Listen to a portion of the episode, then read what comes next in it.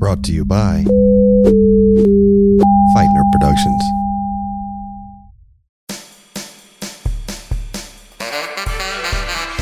From the Unreasonable Doubt Studios, in association with Feightner Productions, this is Laying Down the Law! With your host, Billy Declercq, and co-hosts, Kristen Drenning and Curtis Rutherford. Featuring a jury of genius jokesmiths empaneled with the help of Publishers Clearinghouse, auditors from the firm of D C H Lottery Management, and selected by random draw from a hermetically sealed mayonnaise jar every Tuesday and Thursday at half past never. Only a madman would bring these people together to construct an entire virtual world of law and order, simply to tear it asunder with ruckus laughter. That madman is attorney Billy Declercq. The result is a podcast blasted to the farthest reaches of the interwebs. That podcast is this one, and it starts right now. Welcome to Laying Down the Law, a comedy podcast hosted by me, the legal marmoset, Billy Declercq. I'm co-host Kristen Drenning, actual lawyer, storyteller, improv teacher, and friend to the bats in Austin, Texas. And I'm Curtis Rutherford, the co-host of this podcast, the creator of Improv Beat by Beat, the audio interview textbook of improv, former member of the U C B Harold Team Ghost, now coach of the U C B Harold Team Ghost, and author of Laser Focus on S A T Math, in which I explain math, which is only useful if improv isn't useful.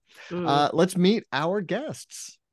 We're thrilled to welcome back the very talented and funny Kelly Johnson, writer, improviser, and creator of A New Human Life. Welcome, Kelly. Happy to be here. I apologize in advance for North Hollywood's shitty internet. It's what we're known for.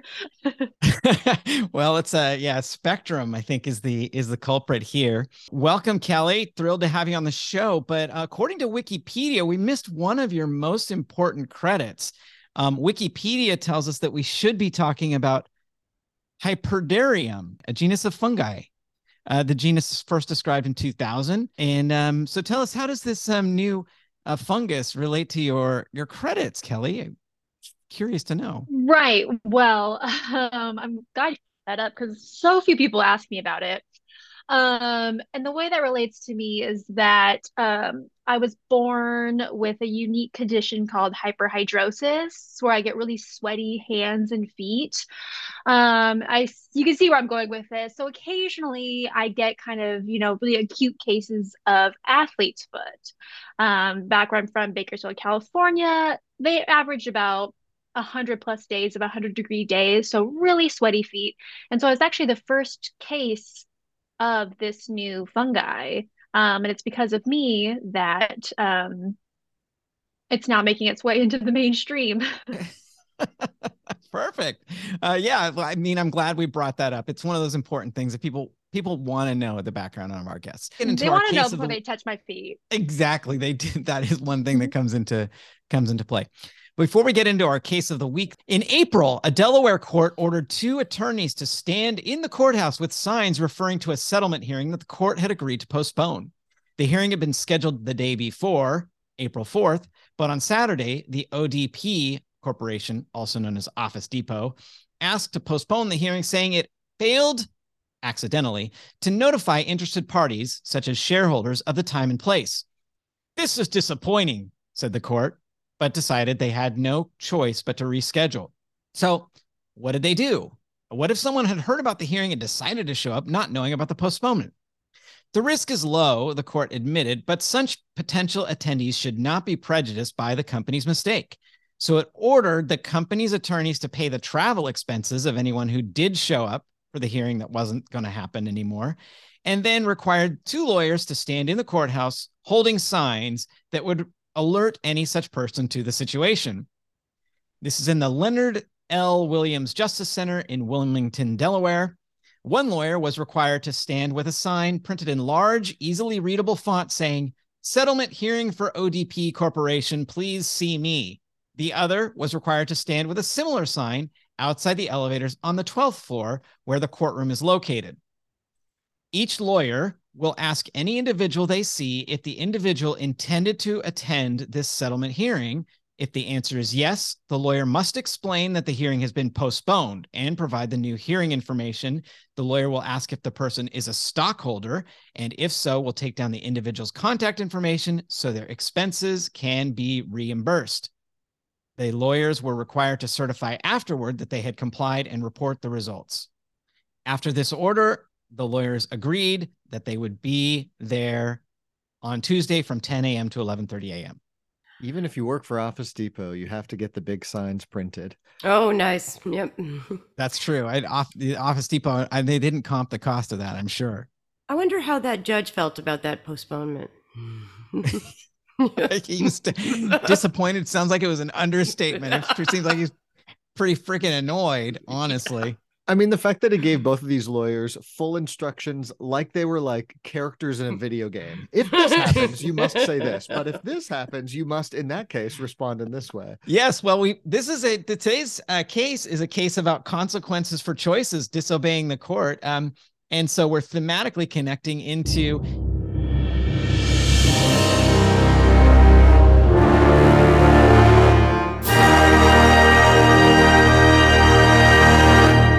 National Union versus Bagwell, a nineteen ninety-four Supreme Court case. That's five twelve U S eight twenty-one for nerds. Let me tell you a little bit about this case.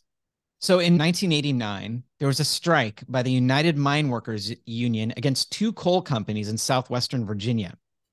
Shortly after the strike began, the companies got an injunction in Virginia State Court prohibiting unlawful activity in connection with the strike. The companies brought a motion, which the court ultimately modified and strengthened, called an injunction. An injunction is an order to do or not do something. Typically, it's an order to not do something. In this case, the injunction prohibited blocking access to the mines, throwing rocks, and placing tire puncturing devices on the roads leading to and from the mines.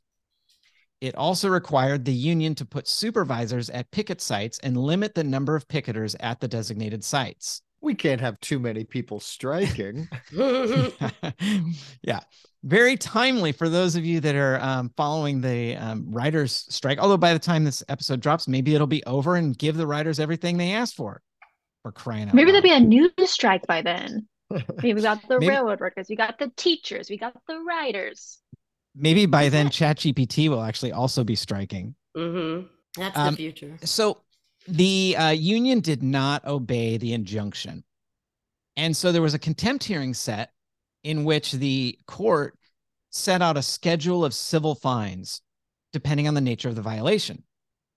The trial court said these are civil fines. That's a very important distinction for this case. There were then a series of subsequent contempt hearings in which the trial court found the union to be in civil contempt. The court fined the union a total of sixty-four million dollars for four hundred different violations of the injunctions. Kelly's jaw just dropped, or she's yawning, I'm not sure. four hundred different violations of the injunction. twelve million dollars was a fine payable to the companies, the coal mines, and the remaining fifty-two million dollars was payable to the Commonwealth of Virginia and the two mm. counties in which the mines were located. The court tried the contempt sanctions as civil sanctions, and therefore there was no jury.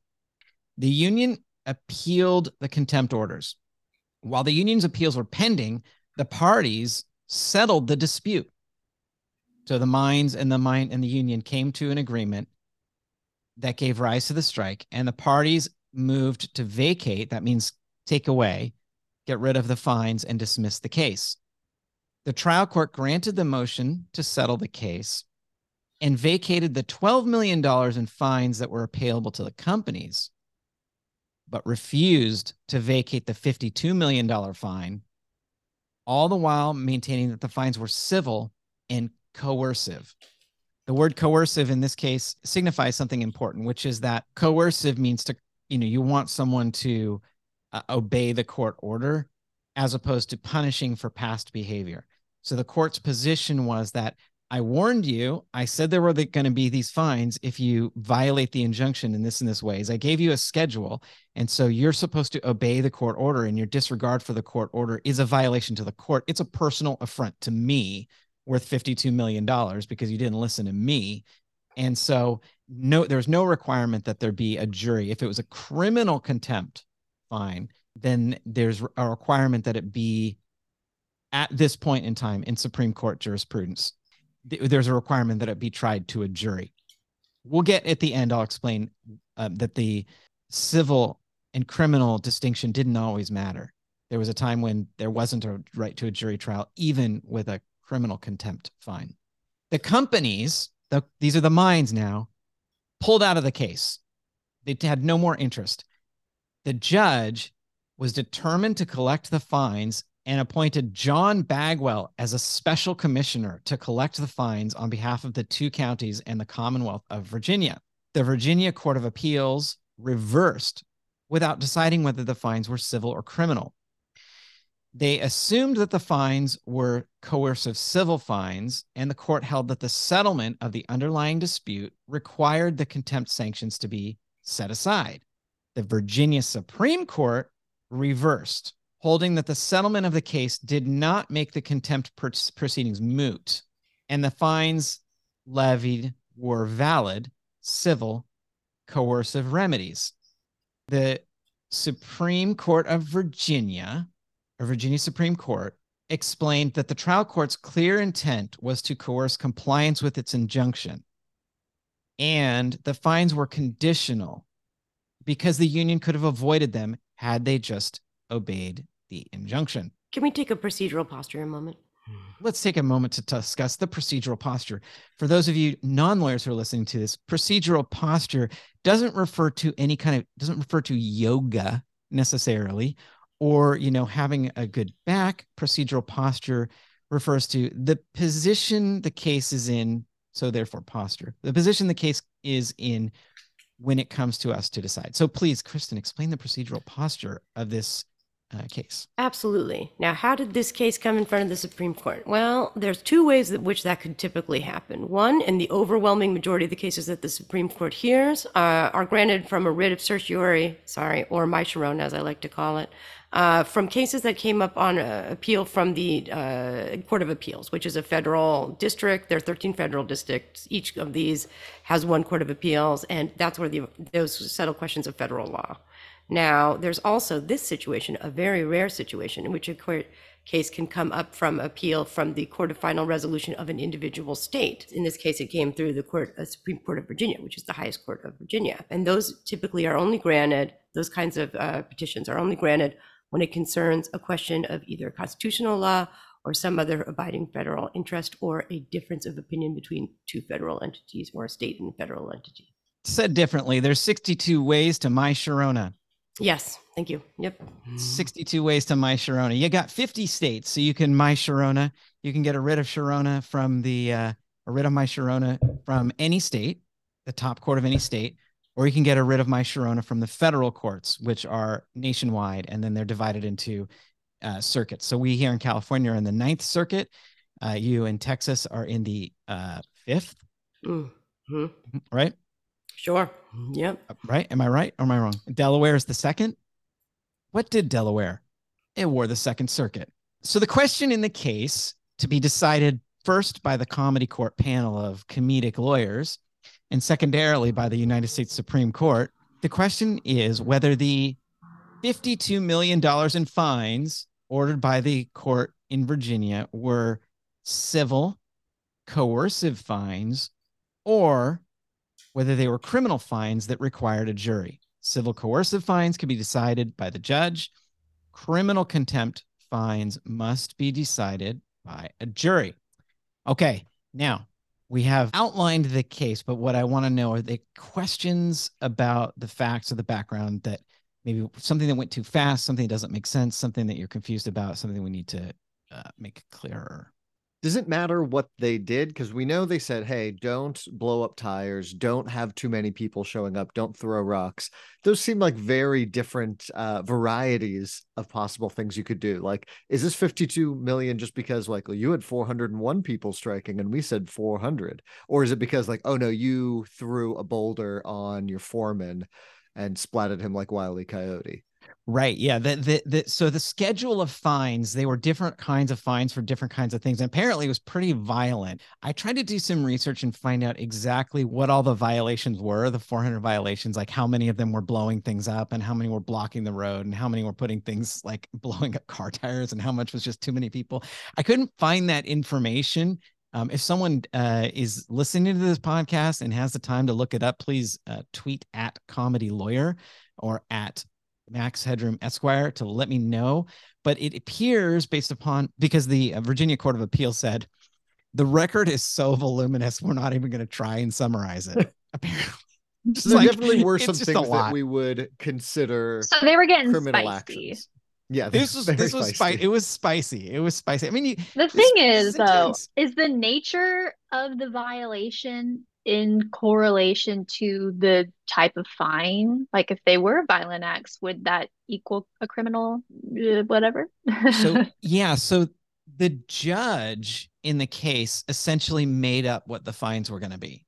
So if it was, you know, too many people, in, you know, if it was too many people gathering in a spot, let's say, I don't have the actual information. This is just a, this is just me making it up, but a thousand dollars per extra person gathered in this spot. And then ten thousand dollars if you blow up a car, and if you block the road, it's ten thousand dollars. Or so he had, he basically had this order. And in, in just a, a side note, doing, do you want me to give you a little overview of what an injunction is, or or how it works, or is that kind of, was that clear in the beginning part? I mean, I think you can assume I don't know anything. Okay. The injunction was to say, like, just stop doing this. You can't keep doing this until we establish what is good or bad about this. Right. An injunction is essentially a court order that tells people not to do something, to to enjoin certain conduct. So it's different from typically what you get in most cases is, you know, you, um, you know, you're driving your motorcycle, you get hit by a big rig, you file a lawsuit, and then you get twelve million dollars. And then you get on a billboard. That's money, damages is what it's called. An injunction is a, is a different category. And now you, um, nerd alert, nerd alert, I'm going to go down into deep into legal history. Back in the old days, there were two courts. There were two types of courts. There were courts of law and courts of equity. Courts of law were courts that involved applying the law to the people in front of them, which is what we think courts do now. There were also courts of equity, which had to do with, like, what's fair? And so injunction power comes from that tradition of the court of equities. There's a unification in U S law between courts of law and courts of equity. This is like nerd, nerd, nerd stuff. But there's one court system, and courts say they sit in equity or they follow equity, which means we're not really applying the law. We're just doing what we think is fair. That's equity. And so an injunction is when the court is sitting in equity. They're saying, we think that it's unfair that these mine workers who are striking should be um, should be you know you know putting road spikes to ruin the tires of the scabs on their way in, and shouldn't be blocking the roads and whatnot. They should be standing on the side of the road and quietly picketing in groups of five to six, and not be too disruptive. I like to think of courts of equity as being the more adventurous kind of court, because they're the ones you turn to for the more exotic, uh, off the beaten path forms of relief, right? That's true. That's true. I, you know, I, there's a whole direction that I was thinking about going when you're mentioning about judges who are more adventurous than others. Um, yeah. No. You know, they, they, they, they, I don't know if anyone watches the show Billions, but, um, you know, definitely uh, Paul Giamatti's character there would be in two courts of equity, so to speak. As a deep cut reference for those of you who watch Billions. So an injunction is an order to do to to not do something typically. And I skipped the chapter in injunctions because it, there's a lot of detail there about what when you can have an injunction, what the rules are, what the standards are. But just for the sake of this case, understand that the injunction is a court order that the judge issued based upon what the striking members of the union were doing, telling, and the, the company, the, the coal mines said, hey, you know, make sure these, these, these mine workers are doing all this stuff that breaks the law. So if you can imagine the Writers Guild, let's just try and bring it in for real. You know, if the Writers Guild members were, let's say, linking arms and blocking Fairfax Avenue, and not letting people go into the farmer's market to go and get, um, you know, get tchotchkes at cost at, at World Market. That's how you break the executives quickly. Right. Streaming and Paramount executives. executives right. And they're like, we need, we need to get in, we need to get some sriracha mayonnaise. How are we going to get sriracha mayonnaise with the writers linking arms and blocking, blocking Fairfax Avenue? We can't go around the block and enter on third Ave. Third, you know, we gotta, we gotta get in from the Fairfax entrance because it's much closer. You see, we're getting hyper local right now. What I want to know so, is, did the miners have Jay Leno bringing them Randy's donuts? Ooh. Because maybe that's what they would have needed. Well, nineteen ninety-four. Um, I think at that point in time, had Jay this was Leno the late night over? wars. Uh, yeah, this That's is like about deep the time in the late night wars, right? So you know, you had Letterman on one hand, like passing out pizzas and pencils and being like, "Whoa, whoa, whoa," and like blue cards and whatnot. And then Jay we Leno, were, you know, wah, wah. we were yeah. a divided country. It was dark it was. times. Yeah. The state of Texas asserts itself as its own country upon hearing this information. Absolutely. Yeah. yeah. So, so the court basically said, listen, listen, you miners, you can have your little strike, but stay out of the way. These mines need to stay open. You can't break the law, blah, blah, blah, blah. And if you do, these are the things, these are going to be the penalties. So it's very important to this particular case that the judge announced the penalties in advance and said, said, look, I I'm not punishing you after the fact for things you did. Like, it's not the mines running in and saying, hey, you know, you said they weren't supposed to do this and now they did it. So fine them a million dollars. The judge said in advance, if you do this, I'm going to fine you a million dollars. Even though these penalties completely pulled out of his judicial ass. Mm-hmm. Correct. Okay. From beneath the black robe, whatever he's wearing underneath there, because this is a more adventurous judge. He's mm-hmm. into the kink, the judicial kink. Mm-hmm. And so he's, mm-hmm. he's pulling up all these penalties. He's like, you know, for, for this, you know, we'll put you on the, on the rack and we'll stretch you. For this, you'll be drawn mm-hmm. and quartered. And for this, it's ten million dollars, essentially. Like but also, let's like be a... honest, if anyone's, you know, been through hell and back, it's probably some miners, mm-hmm. not like children, but you know, the people yes the coal people miners in the caves, right. yeah like what mm-hmm. yeah this is some and this is some union busting activity by the mines. You know, the, the miners are like, listen, you have us go into a dark shaft in which the way we, you know, survive is if a canary dies first, then we got a G T F O, basically. These things explode, people die, you know, you're gonna you're gonna do some no wonder stuff they're blowing up tires or doing what have yous. I feel like mm-hmm. the canaries are the ones who ought to be unionizing in this scenario. But... I, you're absolutely right. Mm-hmm. You're absolutely right. Mm-hmm. I think, yeah, and I don't know that it was the, you know, this was still the eighties. So, the, you know, like the whole animal rights thing hadn't quite come as far by mm-hmm. then. You know. No canary court yet. No canary court. All right. Any other questions about the underlying facts of the case? I'm gonna, I'm gonna, um, this time I'm not gonna say what the Supreme Court said until after comedy court. Any more I questions? I will say though, if you do, mm-hmm. this isn't a question, but if you did want someone collecting your fines, I think you definitely want his name to be Bagwell. yeah, He's exactly. He's, he's gonna do a good job of bagging those gold coins that the union has. Yeah. Sorry, what are we trying to decide again? Because it feels like there's so many egregious things in this case. So this was mm-hmm. specifically about uh, whether they're criminal or civil fines? The specific issue in the case is whether or not the union should have to pay fifty-two million dollars to the state of Virginia and the two counties where the mines were located. Because if they were actually so, criminal fines, there should have been a jury, and this judge right. couldn't have so, ass pulled.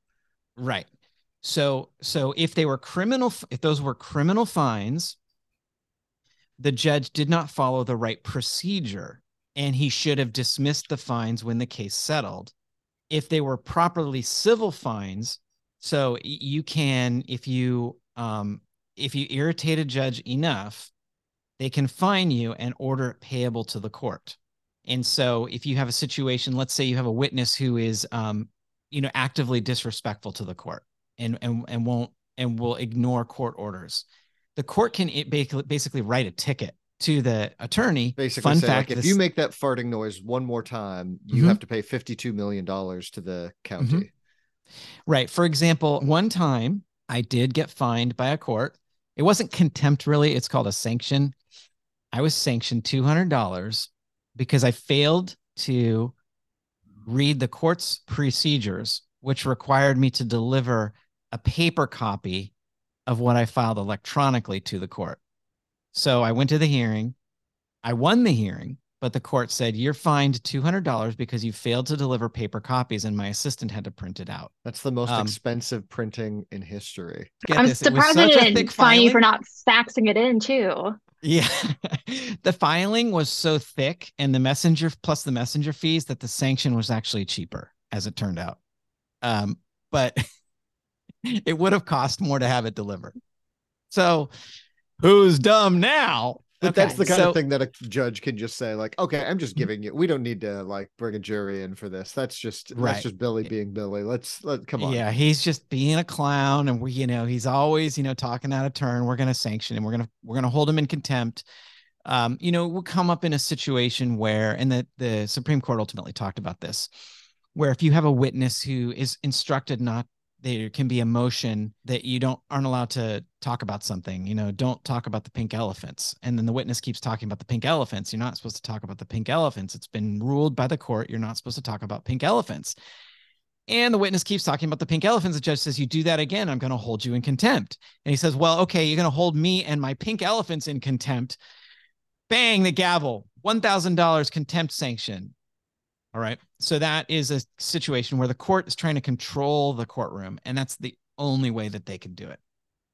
In those kind of situations, the background case law that would take you to this point says the court's within the court's jurisdiction to issue a contempt sanction when it involves direct control of courtroom proceedings. Gotcha. When it's something that happens outside of court, and the, the, this union activity would be a kind of an extreme example, but something that you know, judge issues an order and somebody doesn't follow the order, and then people come in with evidence. Well, then it's more like a little trial. Like, did you follow the court order or didn't you? So that starts looking more like a criminal case, because what did you do outside of court? And so the issue that was presented to the Supreme Court of the United States in this case was, are these sanctions, these fifty-two million dollars in criminal, in in contempt uh, fines that the union was assessed, unconstitutional because they're a deprivation of property without due process of law, because the court didn't have a jury trial. And if it's a criminal violation, the Bill of Rights, U S Constitution, guarantees you a jury trial before you can be penalized in a criminal setting. So because the Constitution requires a jury trial for criminal charges to be levied against you, then it would be unconstitutional for the judge to make a decision about this, these monetary fines if they're criminal. If it's just a civil penalty, then the judge is allowed to decide it. Any other clarifying questions that I can create further confusion or nerd out on? And so like the the in-court things, those... do those still count as like the, you mentioned the difference between like a coercive fine and, and, and not, right? So because right. in this one, they ahead of time were like, okay, we're trying to keep you from doing this. And so he said, mm-hmm. I'm going to fine you ten million dollars. Right. So yeah. So the, the fines were, um, the judge believed and said, these are civil coercive fines. So if you violate my order, you being the union, if you union violate my order or your members violate my order, I'm going to hold you in contempt. And if you do this, you know, if you, if you have too many people picketing, then I'm going to make it, the fine's going to be this. If you have, if you're throwing rocks at cars, it's going to be this. If you are blocking the road, it's going to be this. If you are, um, you know, putting things on the road to blow up tires, it's going to be this, you know? So the judge kind of came up with a menu of what the sanctions were going to be in advance. And so the judge and the Supreme Court of Virginia said, these are civil coercive sanctions or fines that the court was using to require compliance with the court's order. And so there wasn't a jury trial required. The fact that there was no jury trial, again, this case never would have happened if the judge had impaneled a jury and hold, held a hearing in front of a jury, and the jury had ruled that these fines should be imposed, that they had, in fact, done the things they weren't supposed to do. Gotcha. So it's a procedural, it's a procedural constitutionality question. Do we have enough to argue comedy court? Enough sense of it? Yeah, I mean, the okay, thing about comedy we, court is you need very little. You need very little information and very little understanding of the case actually to win at comedy court. Many times the winner uh, has nothing to do with what the case is. So we're going to take a quick break. When we come back, it's time for comedy court. Here's the story of coronavirus. When the government was clearly unprepared, all of us had heard the dire warnings, and we all got scared. It's the story of a world pandemic, where we all were told to lock down in our homes, with lots of hand washing and social distance. Now we are all alone. One day when we learned the world surrendered, and we had to overcome our doom and gloom. We might die alone without some human contact. That's the reason we all meet by Skype and Zoom. But you're on mute, you're on mute. You can scream into the void, 'cause you're on mute. You're on mute. Live comedy the second Saturday of every month at the Pack Theater in Hollywood.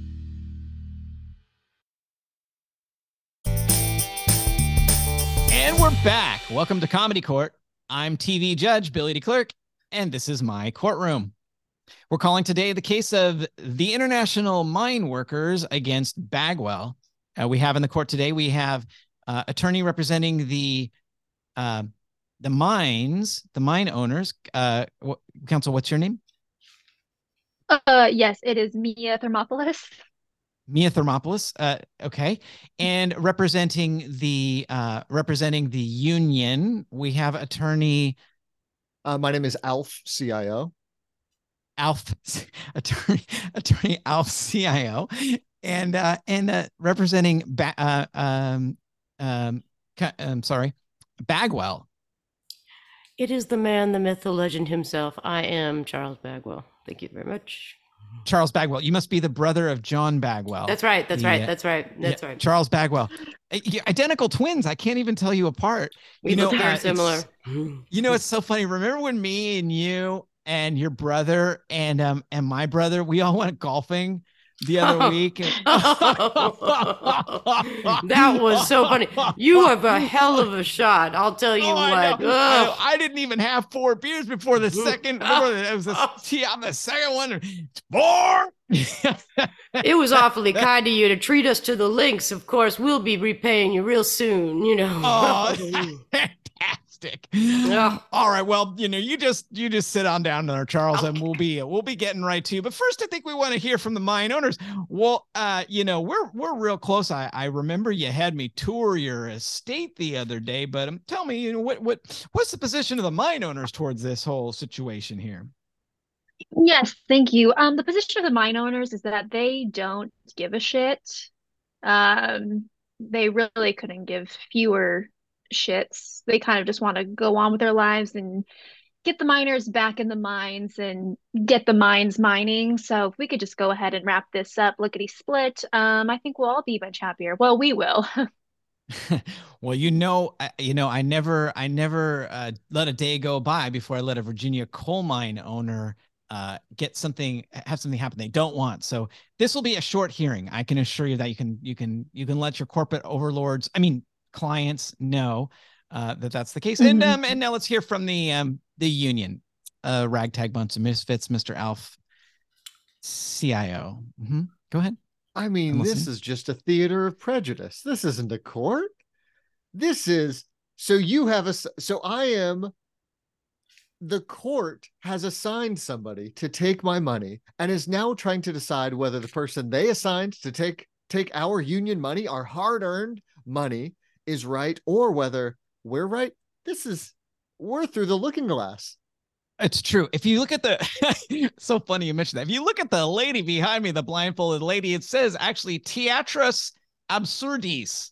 which uh, translates from Latin to to um Theater to always be fair. Always be fair. Okay. Yeah, that's what uh, it means. And also that lady, I she looks a lot like Bagwell. Uh, and it's she's true. winking at you, Your Honor.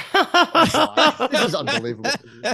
Was that you? Well, that was your your sister. Uh, the, you know, the, oh, yeah. She you know posed for the you know anyway. Ugh. Crazy story. Is a real crazy story. You. Our stolen bones. Clear. Uh, hmm? This is. There's no way that the court can kind of self-deal in this way. Say, hey, we've made up a magic number, and then that magic number. You you happened to not do the thing that we wanted you to do. And so now we're going to charge you that magic number in money. And we're going to appoint somebody else to take it. Even after the case is done, the mine owners don't care. Look, the mine owner, he's he's playing Scrabble by himself, running back and forth between both both sides. He doesn't care. He's just here because he was required by the court to be here. And the mine owner knew if you don't show up, you're going to get fined seven million dollars. I'm sorry, sorry, mine owner. You're well, sorry, I don't want to speak out of turn here. Uh, that's not the only reason we're here. We actually have a black lung class action at three.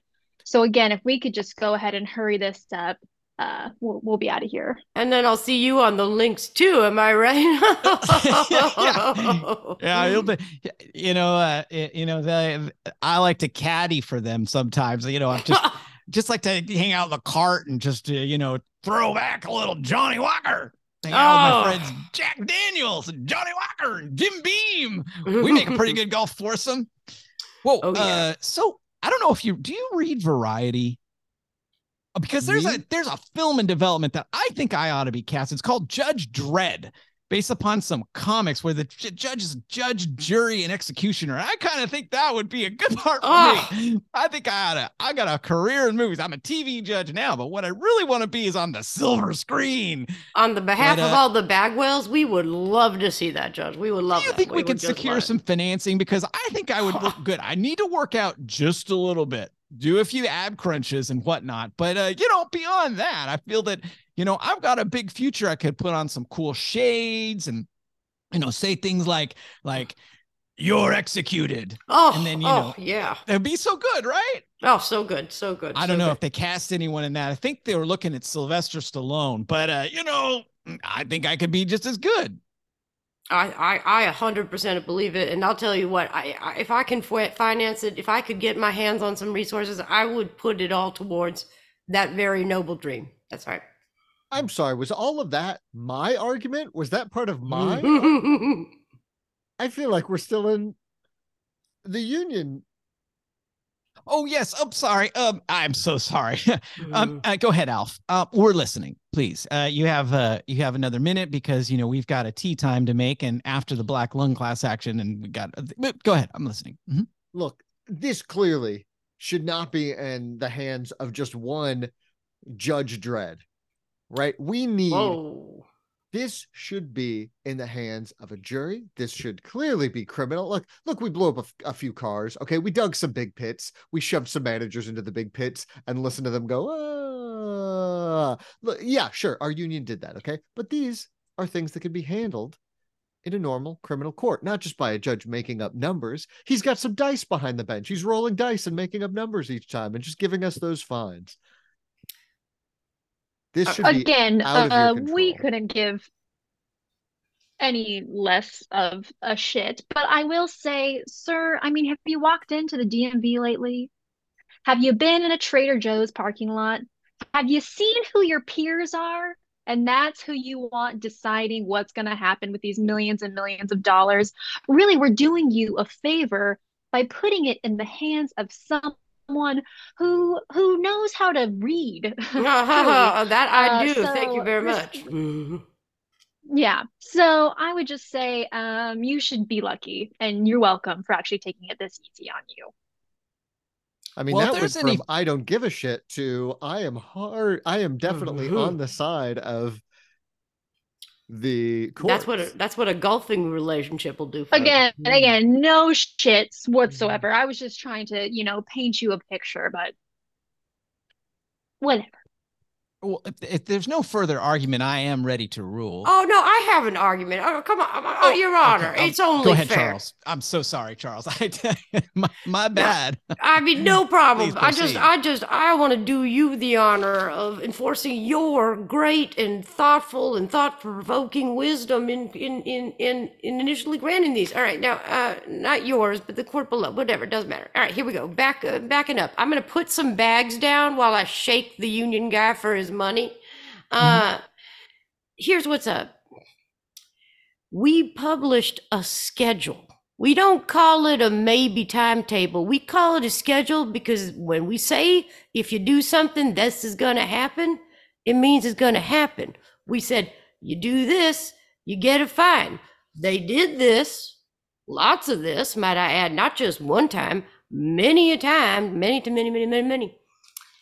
And so we, and so they were rightfully punished, but not punished in a criminal way, punished in a very, very civil way and very courteously. And I am a courteous man, and I have been sent to collect that money in a courteous regard that is very, and can only be described as civil. Also, might I add, Constitution's Monstitution. I've never heard anybody say that the Constitution protects your right to, to picket. No, I don't think so. I don't think it does. And also, the state of Virginia could use some money. Thank you. You're, I rest. Uh, rebuttal from uh, Mister Alcio. I know um, my good friend from the, the mines, you, you really couldn't care less. So we'll just get this over with. Go ahead, uh, Alf. Mm-hmm. I mean, part of my rebuttal is Constitution, Schmonstitution, and then they... they you heard him they, say it. They know. That that's clearly wrong, and also then made direct reference to a right we absolutely have. In fact, not only is it a right we have, it's a right that the founders said, hey, we better put this as the First Amendment. We better amend the thing that we just wrote just to make clear you definitely have the right to this. Oh, Your Honor, I happen to have found one of your brand new, super expensive, top-of-the-line drivers in my... uh car. I wrapped oh, it on oh, up oh, in a gift oh box. Is that a Dunlop? Oh, I do love the Dunlop. Okay. Well, I am ready to announce my ruling. Mister Alcio, will you approach the bench? Now, what I would like you to do, I'm going to actually, um, I'm going to actually increase the contempt sanctions. And what I would like you to do is I would like you to dress up like a big baby in a diaper, wearing a bonnet outside the court. And I want you to hold a sign that says, I'm a big baby because I don't want to pay for breaking the judge's rules. I, that's oh, what it's okay. Say. Well, I'm I already have baby. a sign that says that because of an unrelated other mm. case, but I'm not happy about this.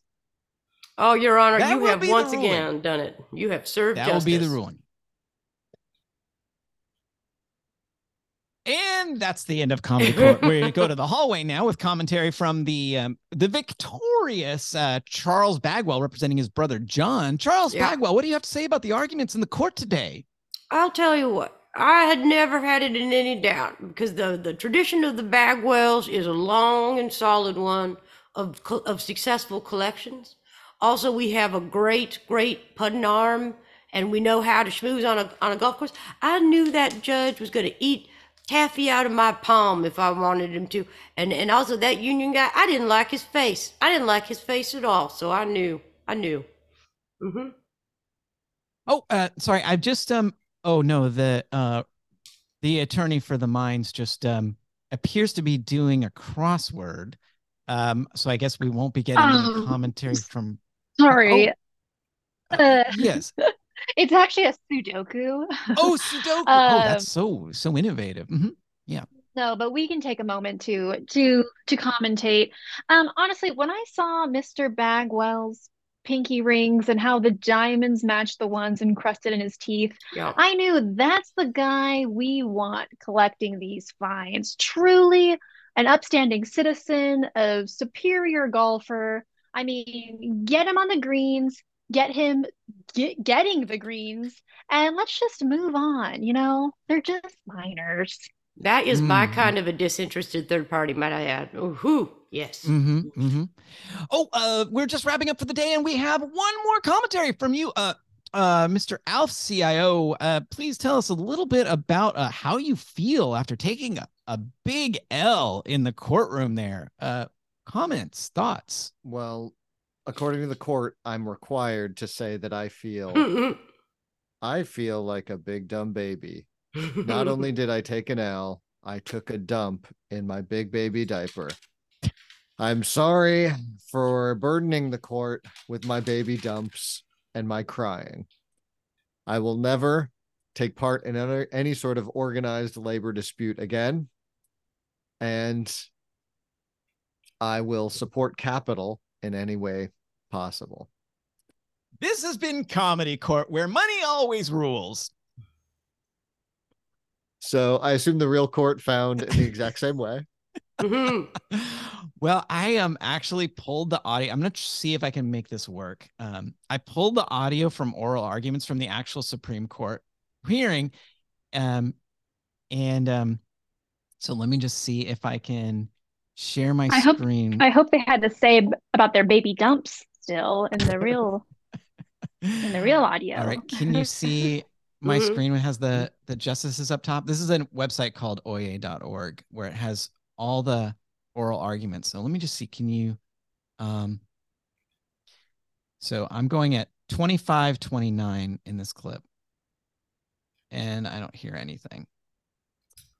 Shoot. Hit play one more time. Okay. Do you want us to act it out? No, I wanted you to hear it. Is volume up?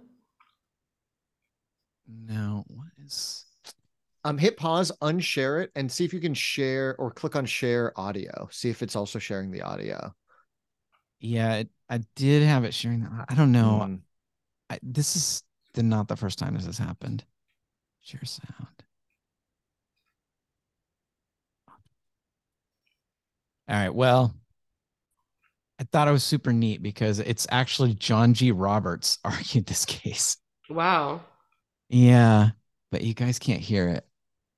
Uh, could we, they, but you've got the, could you bring up the uh, uh, transcript again? And I'll do my best uh, John G. Roberts. Sure, okay, can you see it? It's um, his first. It's hidden right now. Oh, let me, let me do this. Let me change screen I'm doing it on. Um, let's see. I know you have a heart out, so I don't want to goof on this too much. No worries. Oh, you know what? I wonder if it, if it works, if it'll work better on Chrome.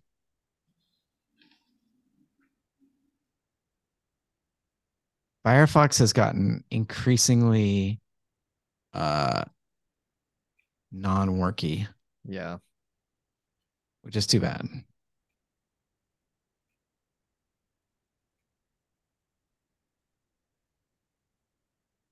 Also, I'm guessing Clarence Thomas remained silent throughout the entire thing, but he's somebody I particularly would want to hear from about being in the bag of millionaires. Yeah, seriously. Stop. Thank you, Your Honor. May it please the court. Um, well, I'm always trying new things because you know what I like to do is I like to fail in new and different ways all the time.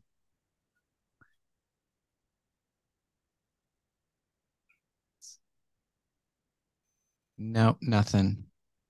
Oh, wait, hold on. Okay, I'm give this, I give this no more than two additional minutes. Okay. Because seriously, we gotta uh, sound.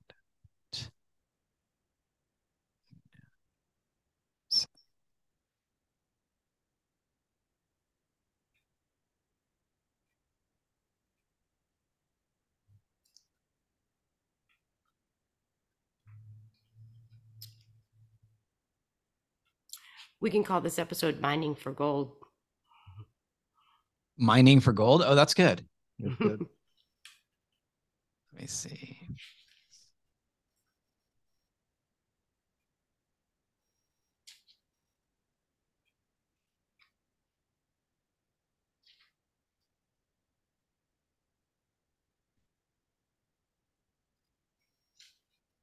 Well, I can do it this hinky way.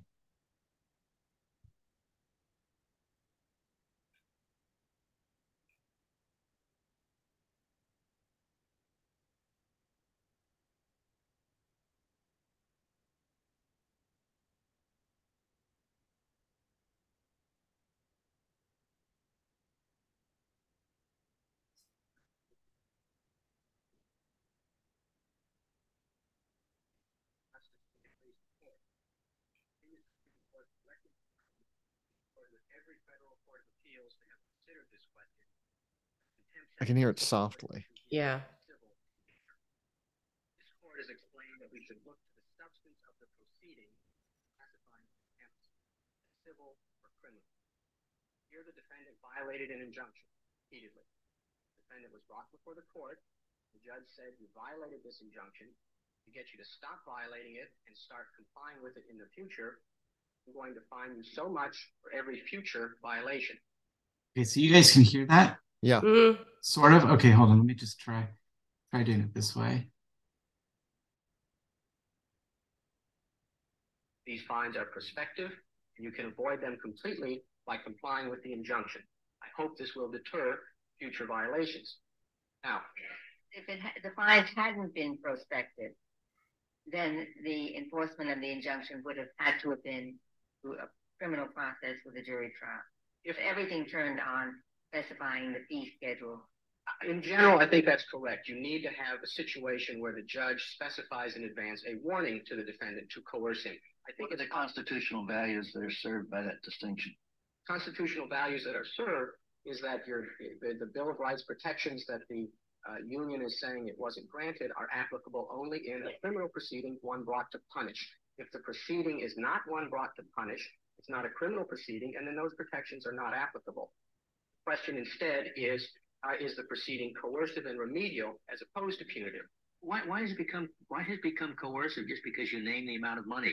I mean, it's the difference between the judge saying, if you violate my order, I'm going to fine you a thousand dollars a day, and the judge saying, if you violate my order, I'm going to fine you something. I won't tell you now what it is, but you're going to be fined. It, it's not attempted court. I mean, they're both coercive, it seems to me. Well, it, they do have general coercive aspects. It looks more remedial in the sense that it is specified and focused on a particular defendant, because in the situation you posit, what the judge is going to do after the violation is set the fine based on the violation. Look to the past.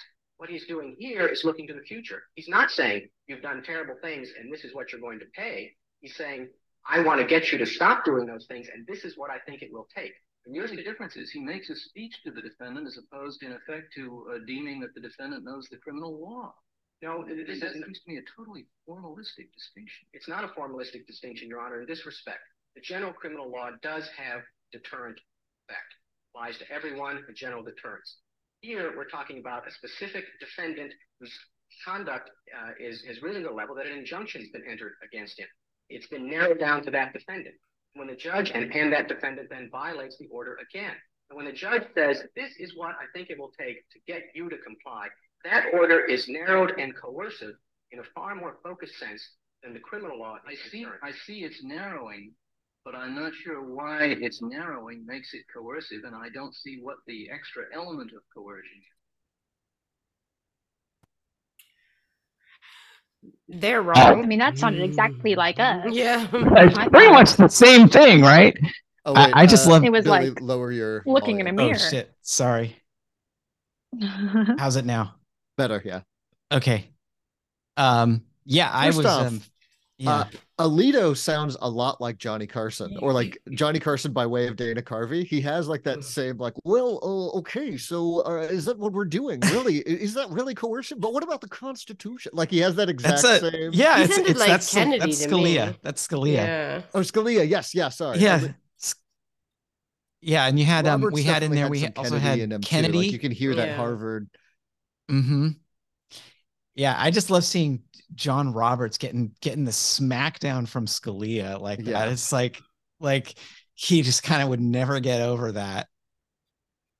Think about where the Supreme Court is today. Um, so I don't know if you uh, from that, and, and we did not hear anything from Clarence Thomas. No, we notably. did not. Yeah, just sat there. You could hear him nodding, nodding, and accepting coins as he nodded. Yeah, yeah, exactly. Yeah, just like counting bills. Yeah, exactly. Um, so yeah, so this actually ended up being a unanimous ruling in favor of the union. Ooh. Unanimous nine oh. It's actually a nine oh, and there's seven it was seven to two with two concurrences, a concurrence by Scalia and a concurrence by Ruth Bader Ginsburg. Um, and but all nine justices found that this was a criminal and coercive sanction and not a um, not a a civil fine. Um, here's the reasoning, and the the opinion was authored by Blackmun. Um, Rehnquist was not the Supreme, uh, was not the Chief Justice at that time. Oh no, I'm sorry. Rehnquist was the Chief Justice at that time. Blackmun wrote the opinion. So the fundamental question is here is, is goes to the process and whether it's a fair process. And we believe that a, cr a criminal sanction is requires a jury. The Supreme Court said that a direct contempt, that's what we talk about if someone's disrespectful to the court or disruptive in the court that the judge witnesses, those can be penalized summarily, immediately, because the court has an interest in maintaining order. And there's no real need for fact-finding on low likelihood of an erroneous deprivi- deprivation of liberty, because that happens right in front of the judge, right in the judge's courtroom. When you have a situation when it's indirect contempt, that is, it happens outside of the purview. It doesn't happen in the courtroom. Maybe it happens in the hallway, or maybe it happens in a mine a few miles away. We need more procedural safeguards to make sure that the that the the penalty is fair.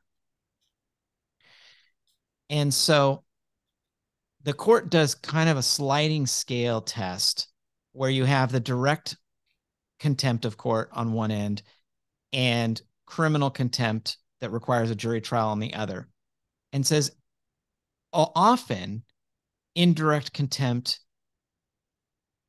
can be adjudicated by the judge without a jury when it involves a discrete, not um not subtle, discrete, like singular, one readily ascertainable act. So an example like that would be, um, let's say you got an, someone was parking their car in your parking spot all the time, and you went to court and you got an injunction to prevent them from parking their car in your car parking spot. And they parked their car in your parking spot, and you went, you took a picture, and you got the license plate, and you know it's their car, and you go back and you say, Your Honor, you ordered, you ordered them to stop stop parking in my spot. This is my spot. It's the second on the left, and their car is there again. This is a photo I took. I'm holding a newspaper in front of it. It's clear. There was a direct order. Don't park here. And they parked there anyway. So that's when they're talking about a discrete, readily ascertainable act. It's one thing, simple and straightforward. When you have a complex injunction, and this was a complex injunction, there were many acts that were prohibited. And to get to the point of having an injunction, there was an extensive record to get there, because the mines, remember, they went in in the first place and they said, these miners are creating all kinds of havoc. They're doing all these things, and it's it's disrupting the operation of the mine. It's unsafe. It's it's disruptive. It's dangerous. Um, you know, they're they're they're destroying property. You know, we need to enjoin all these different kinds of things. So it's a complex injunction. Because of that level of complexity, the Supreme Court said, in that situation, we think that criminal procedures may be more appropriate. The court also said that just because the dollar amount was announced in advance doesn't make them civil fines, because criminal laws also announce the fine in advance. So it doesn't help. All criminal, most criminal statutes say, if you break this law, here's the penalty. So it was, there's no distinct distinction between the union's ability to, to avoid the sanctions and any citizen's ability to avoid criminal sanctions. It looks exactly the same. Right. This is a civil problem because it starts with a C, unlike a criminal. Yeah, uh-oh. Right. Now, the court goes into this issue of whether they're, they're compensatory. So remember that there were sixty-four million dollars in fines at the beginning, twelve million dollars to the mines, fifty-two million dollars to the court. The twelve million dollars that went to the, to the mines, those got settled. They went away. The union and the mines reached an agreement, and part of the agreement was, we're not going to collect these contempt sanctions. Those twelve million dollars were supposed to be compensatory, in the sense compens- to compensate for the damage that had been caused by these miners breaking the injunction. The other fifty-two million dollars, those had to do with the state's interest in making sure that its orders were followed. It wasn't like the judge had to do fifty-two million dollars of extra work or had to, you know, hire police to go out and do it. The fifty-two million dollars was just a penalty that had to be paid to the court. It wasn't compensating anybody for anything.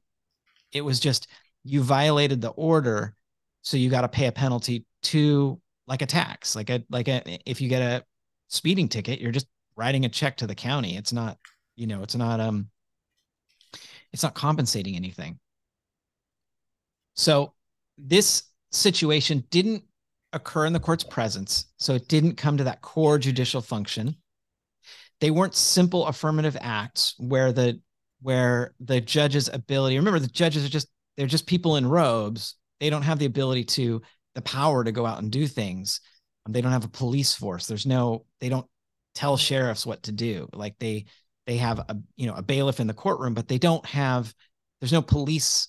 There's no court police that goes out and do things. And this was a widespread, ongoing, out-of-court violations of a complex injunction, which essentially created a whole co- code of conduct that the court had made up and imposed on these union members. Um, that they had, you can do this, you can't do that, you can do this, you can't do that. The judge basically was announcing a whole set of laws and then what the penalties were. And the contumacy, Contumacy here is a, is a word, your vocabulary word. Uh, contumacy means that contemptible behavior, willful disobedience of a court order, lasted for many months. It was across several counties, and the fines were enormous. And so for all of these reasons, disinterested fact-finding and even-handed adjudication were essential. And for that reason, the union was entitled to a Uh, criminal jury trial. Interestingly, Ruth Bader Ginsburg's concurrence says essentially there isn't a difference. It's a distinction without a difference. When you say um, that it's a, um, you know, because it's prospective versus um, retroactive, she says essentially, if we were to accept the logic of Bagwell's arguments that the fines here were civil because they're conditional and coercive, no fine would elude that category, categorization. Any fine is conditional upon compliance or non-compliance. Criminal contempt sanctions also coerce in the same sense because they also are supposed to prevent a repetition of disobedience. Second, the court's refusal to vacate the fines despite the party's settlement and joint motion asking to dev- to uh, set aside the fines is characteristic of criminal, not civil proceedings. The private complainant is gone, doesn't care, is doing Sudoku in the corner. That's uh, sorry, that's a little, that's not there. But that means that, you know, it's clearly a criminal fine because the, the, the mine didn't care anymore. So and there's no the equity to resolve at that point, right? The, the right, mine at that point has said, well, this is equitable. This is fine. We're, we're mm-hmm. gone. Mm-hmm.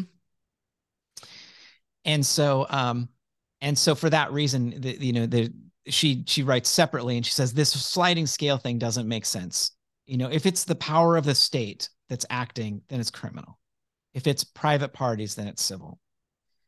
Um, I, I love that this judge basically made up his own entire set of laws around a strike, implemented mm-hmm. them, and it took every appeal, like every way, all the way up the Supreme Court.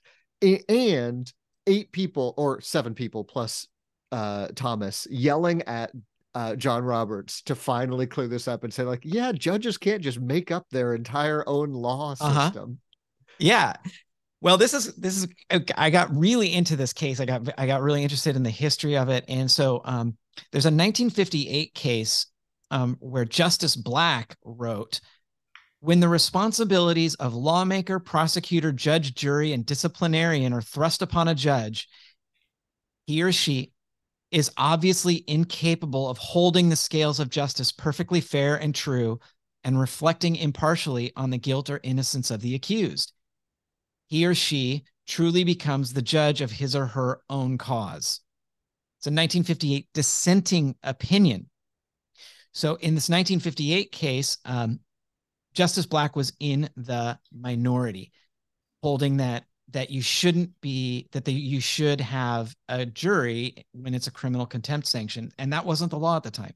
That changed in a case called Bloom v. Illinois, nineteen sixty-eight case, when the Supreme Court said, you know what, Justice Black was right. Con- contemptuous conduct, this is a quote, contemptuous conduct often strikes at the most vulnerable and human qualities of a judge's temperament. And guess who agrees?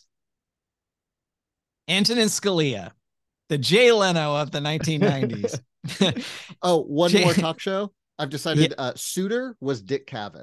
If you go back and listen to Souter, he has yeah. a real Dick Cavett aspect to him. Anyway, sorry. Absolutely. So uh, Scalia writes, in light of the broad sweep of modern judicial decrees, he's talking about injunctions, which have the binding effect of laws for those to whom they apply, the notion of judges in effect making the laws, prosecuting their violation, and sitting in judgment of those prosecutions summons forth the prospect of most tyrannical licentiousness.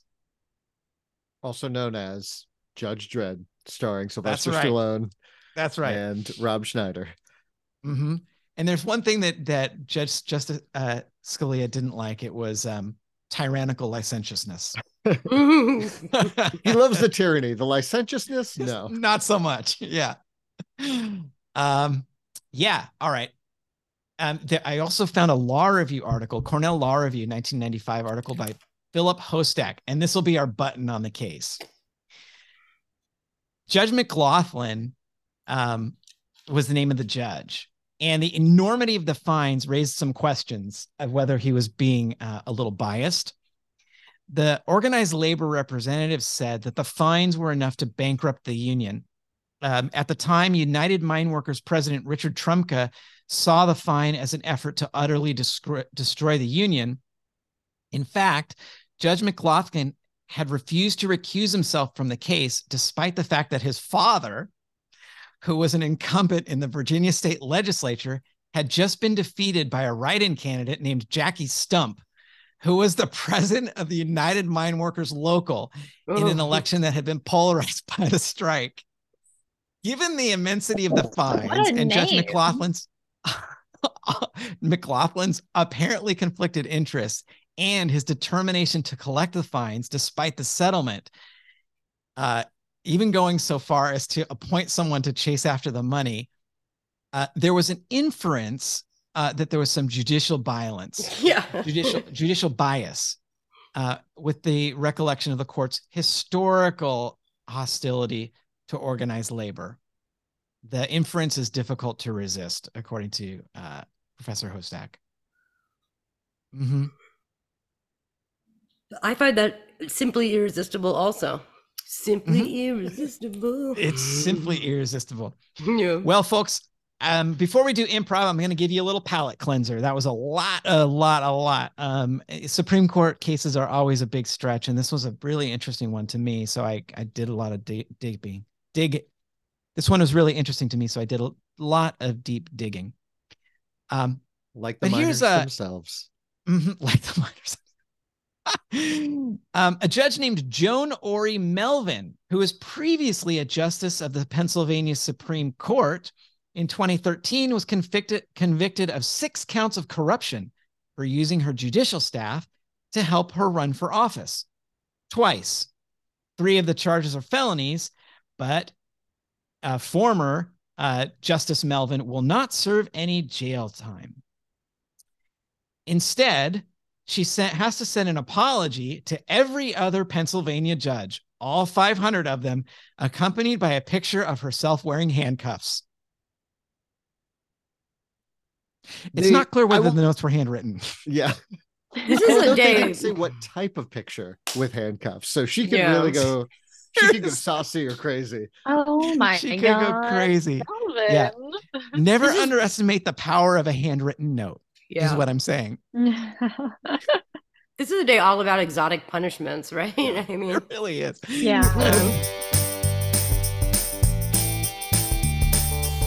Uh, real quick, sorry. I know, I know you all want to strike. Okay, I know you want to strike, and you have the ability to strike, and that's fine. But as judge, I just want to lay down some some ground rules, right? So, so first off, no signs. Aww. Nope. If you have a problem, you can write it down on a little card, and you can keep the card in your vest pocket.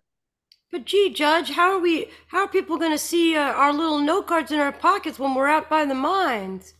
Well, maybe you should just be more friendly to them. Okay? Hey, Your Honor, but, Your Honor, I got yeah. a trebuchet out back. I'm planning to sow some flaming hot oil into the mines. You think it's that all right?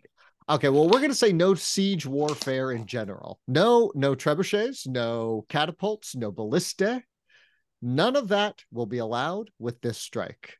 You are purely allowed to use an inside voice, wander not close to the mines, actually pretty far. You'll you'll have to walk around, uh, I'm going to say like behind the library, and not the good library, the library that I shut down last year. Um, Judge, it says here, it says that we're not allowed to wear our, our shoes while protesting. Yep, no shoes, no shoes. Uh, I want to make sure that this strike, if you really want this, you would be okay walking barefoot through the very pointy back lot of that library. Huh. Uh, Judge, so sorry. I just want to make mm-hmm. sure that I'm reading this right. It says that we're only allowed to strike for twenty-two minutes between the hours of two and three a.m. Yep, that's what we call a sitcom strike, a classic twenty-two minutes out of the uh, half hour. Yeah, that's it, two to three a.m., okay? Any more than that, look, you don't want to disturb people. Knock, knock, sweetheart. Sorry to interrupt your court proceeding. I just wanted to check in with you, see if you were dealing with those nasty, mean old miners that were okay, sweet. Oh, sweet. I am, honey. Uh, th- this is this is my wife. She owns the mine. oh. No conflict of interest. oh, thanks for making me lunch. Those I did. Favorite, I did. Favorite eggs. I took the liberty. It's weird that you had us meet you here in your house. I well, I came by the courtroom, but you guys were over here in the home, so I thought, why not? I had people from Office Depot standing by, alerting them to wander right on over to the house. They had a big sign that says, "Judge is," and then there was an arrow that pointed to home. uh, excuse me, I'm I'm kind of hungry over here, and I, you know, I my strike sign is the appropriate three by five card sign. So I'm just wondering, maybe can I have like a couple of peanuts or something? Because I followed all the rules. I have I have absolutely no weaponry. I have I have I have a sign that is. We have a secret contempt rule for today, and dropping in right now, I'm sorry, you have broken today's secret contempt rule, which was squeaky voice. Squeaky voice is punishable by seven million dollars per squeak. Is that really enough, sweetheart? I don't know. I feel like it's a really, at least easily a twelve million dollars but, but, but, fine. But, but, but, uh, uh, uh, uh, uh, uh, that's another ninety-six million dollars. But, oh, there you go. We're at one hundred eight million dollars. They're good. Stop squeaking. Isn't that quiet lovely? Oh, sweetheart, I'm so proud of you. But so where's those... our union rep? Oh, the union rep. I'm sorry. The union rep actually couldn't be here. I had him uh, arrested for some unrelated uh, thoughts. He... I made it very clear you can't think bad things about the judge, and then I could tell he was thinking bad things about the judge. So he's going to be in jail for the next ten to twenty millennia, as well as anybody who replaces him as union rep is also liable for the exact same thing. So anybody you vote as union rep, right to jail, right with them, because they technically did the same crime. Hey, are you Jackie Stump? Yeah, how could you tell? You got that big, you got that big T-shirt on underneath your prison stripes that says Union. I saw you when you were getting changed at the at the at the front. You know. Oh, thank God! I thought it was because I had a stump for a leg. oh, oh, that too. But uh, Jackie Stump, I wrote you in on the ballot. Uh, I'm a big fan of your work. No. Oh, shit. You got to take that back. You're right. I don't want to get I don't want to get caught fraternizing. No, I mean, you got to you got to erase my name. You got to get your ballot back. I can't be written in on there. Why? Well, you view what they're doing to people these days. Oh, I no. mean, you see what happened to my first leg. I'm out. I'm out of unions now, okay? It just give them give them what they want. But you were a real hero to me. I mean, we we prison guards, we all thought maybe you were uh, a real good a real good person, maybe someone who's going to finally help us uh, working Joes not be tyrannized by uh, rich people. Excuse me, are you both talking about voting for my daddy? We are. Yes, indeed, we are. Yes. Voted for that daddy of yours for certain, and not no Jackie Stumps. Jackie, Jackie, Jackie, you're Jackie Stumps. How could you tell? Is it my stump for a leg? Yeah, well, that's part of it. Also, you're wearing a uh, shirt that says, I'm Jackie Stumps, stump for stumps. Don't get stumped, vote for stumps. Damn. Too many mottos. Well, you know what they say. If one doesn't stick, just keep adding a new one. That is an old union chestnut. I've heard it before. Well, I hope you still both vote for my daddy. He's running on a platform of the more money you have, the more votes you have. That sounds that sounds great, uh, Judge. I'll just uh, I'll just go right or get my ballot back and erase it. Jackie can't vote because she's in prison. I I appreciate you guys coming to the prison though to tell me these things. Otherwise, I'd never be informed.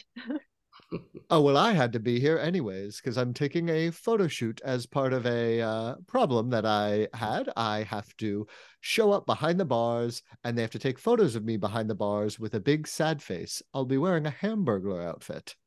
It's because I forged a series of uh, uh, checks and was uh, telling people they were in contempt of court and had to pay the money directly to me in my hands. I would hold up my hand and say, you're in contempt, and then have them place money on my hands. Apparently, now you can't do that, which is why I'm here to take photos, which I will send to all the other judges.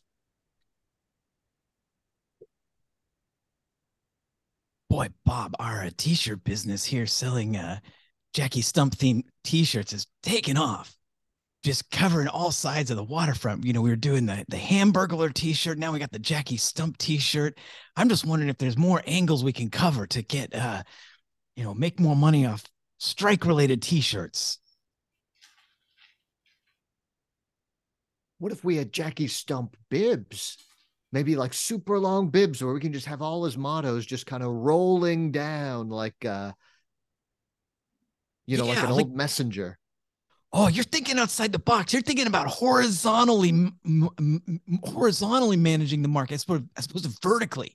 Just as many different products, at different product lines. You know, we could do pens, the bibs, the t-shirts. We could also do, you know, have checks with like watermarks and uh, like other kinds of printed oriented things. Well, howdy there, folks. Are you the t-shirt people responsible for all this Jackie Stump paraphernalia? Uh, yeah. Yeah, please to see it, ma'am. I'm John Bagwell, sirs, oh, uh, oh. and I am I am here to collect on all uh, all monies created in the sport of that union-loving criminal, not criminal, civil contempt person, contemptuous civilian. Oh, Mister Bagwell, this is how I'm planning to pay my children. Well, I'm sorry, but, but the state of Virginia needs and, and, and reserves the right to excessively punish its union politicians any way it wants to. And anybody who makes profits off of those people, well, they're in the bag, they're in the Bagwell ambit, you know? Bagwell, Bagwell, Bagwell, that, that name, it's, it needs to be printed on something. Maybe wow. bags. What do you say we start? We switch over from the Stump T-shirts to the Bagwell bags, and we could we could print all kinds of John Bagwell related paraphernalia, and we'd sell it on the corner. Don't you think that would be much better than taking all of our money? Well, I do have a certain vanity to my name and myself, I won't deny. Myself and my twin brother Charles are handsome as, as can be. Our faces do belong on on posters, on t-shirts, mm-hmm, and on bags. Uh, yeah, Charles Bagwell here. That's my brother. Um, well, yeah, well, uh, handsomer looking gentleman. I never did give see... my two cents. And speaking of two cents, we are still gonna we are still gonna need that payment. That's right. Uh, but we'll take the t-shirt too. Maybe oh. wrap up the cash in the shirts. All right, hear ye, hear ye. Welcome to the Court of Equity. We are going to find between Bagwell and the Stump printing people. But now, just a reminder, we're real freeform here. Okay, we don't we don't need a lot of order. This is uh this is a Court of Equity. So let's just real quick, let's just go around the horn. How does everybody feel from, let's say, blue to seven? Uh Your Honor, uh, this, Charles, this is uh, John Bagwell. I'd like to say that I am feeling mighty frisky today, and I'm looking forward to some unusual punishment. Thank you. Ooh, frisky. I saw that. Yeah, I saw that aura. Great, great, great. Uh, I'm just, I don't know. I'm real confused. I, I mean, I got like four kids, and my entire, you know, life savings went into a screen printing machine. And, you know, the, I, just, is there a way out of this? Ooh, the only way out of this is, you know what Jim Morrison says? There's only one way out. I think he said something about death. We don't uh, get the exact lyrics, to, especially to Jim Morrison songs. What did he say? Well said, Your Honor. Thank Whatever you. it was, was perfect. Whatever it was. There was this The Doors line, or maybe it was from the movie The Doors, which we've quoted quite a bit here. Because you know what? Whatever goes, goes. So you're feeling four kids. That's good. Now, uh, Charles Bagwell, you just, uh, it looks like you're just, you're drawing uh, an emoji. How are you feeling over there? Uh, yeah. So it's a, it's just kind of a shrug, a shruggy face, like, you know, with the arms up. Ooh, yeah. Uh, in a shade of arms. Cyan. On a scale of blue to seven, I would say I'm at a cyan shrug. shrug. Well, I think I've heard quite enough. Mm-hmm. I think we can all agree that, you know what? We've got everything we need already. That this is already equitable, guys. That we don't need anything more. That maybe the best union is just us. Mm. I could print that on a t-shirt. Yeah. Also, I We've am got everything we seventeen need. Million dollars. Good one, Your Honor. And might I add, you are looking fabulous today. No problem. Thank you. I'll see you on the links. Mm-hmm. Can't wait. Well, the moral of the story is know your Bagwells. Know your Bagwells. That's the moral. And know your.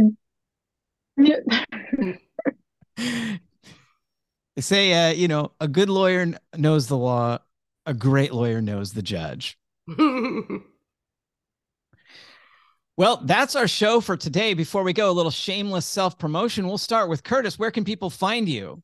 Uh, you can find me, of course, online on any of the socials that I've currently been invited to. Yes, I will accept your blue sky invite. Uh, I'm at Actually Curtis. I also perform with Megaplex at U C B, and I now coach Ghost. So go watch Ghost. I will be in the booth uh, giving them notes and telling them that was pretty funny. And Ghost is on Monday nights, right? And yes. When's Megaplex? Uh, Megaplex is kind of a shifting schedule. So Oh, fantastic. So go to the U C B website. I'm assuming that's still up.